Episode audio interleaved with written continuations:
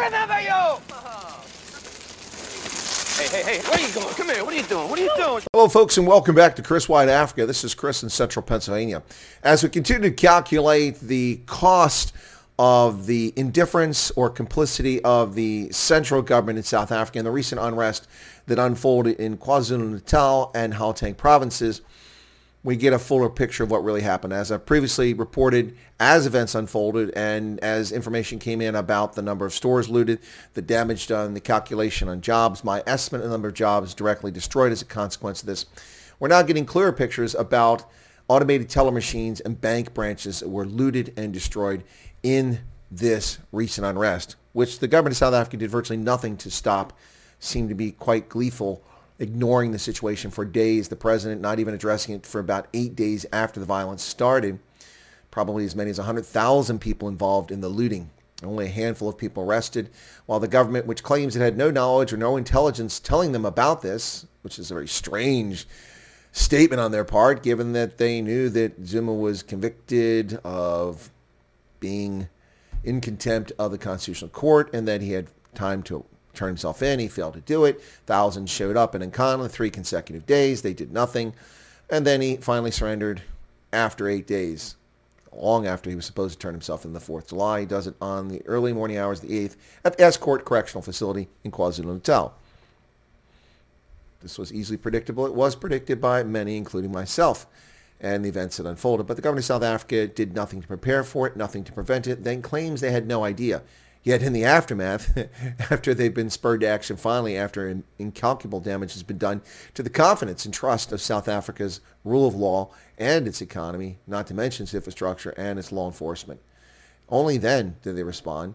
And suddenly they have intelligence that there are 12 ringleaders and they're going to round them up, people responsible for this, that it was a coup attempt, that it's an insurrection, much like the false attributions of an insurrectional events of the 6th of January in Washington, D.C. This wasn't an insurrection so much as this is an internal civil war in the African National Congress. But let's talk about the damage done regarding currency and banking facilities that took place. The Banking Association of South Africa's head, uh, Bongiwe Kunene, reported that 1,223 automated teller machines as well as 269 bank branches were destroyed in the unrest. Destroyed.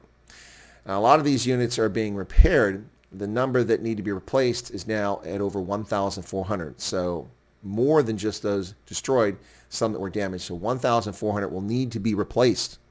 It's going to take at least two months for all of these to be brought back online. That's assuming that they're able to do this safely.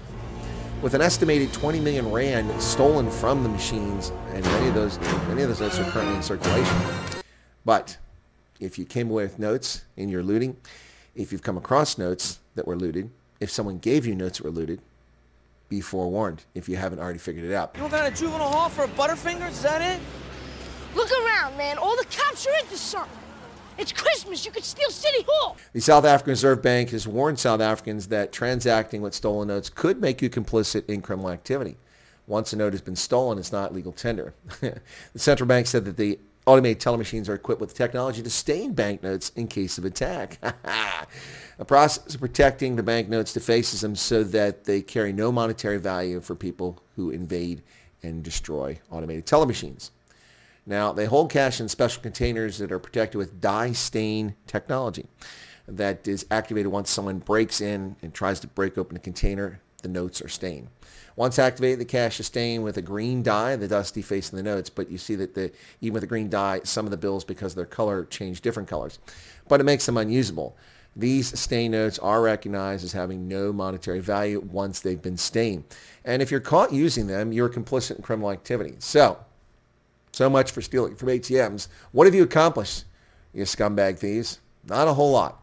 You've accomplished very little in your effort to steal money from these machines since the currency is unusable.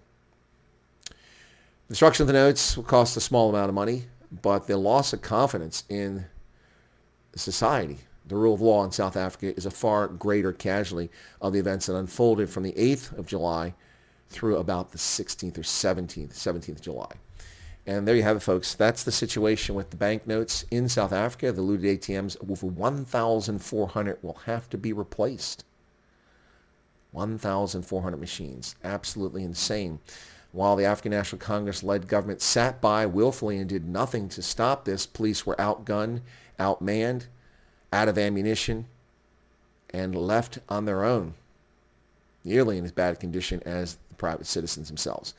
Well, folks, if you're not a subscriber to Chris Wyatt Africa, hey, why not take a moment and become one? It's absolutely free. Right down there, smash that subscription button and get access to unbiased, no dog in the fight analysis of events in Africa and in South Africa as well. Thanks a lot for your time, for your patronage, and your support.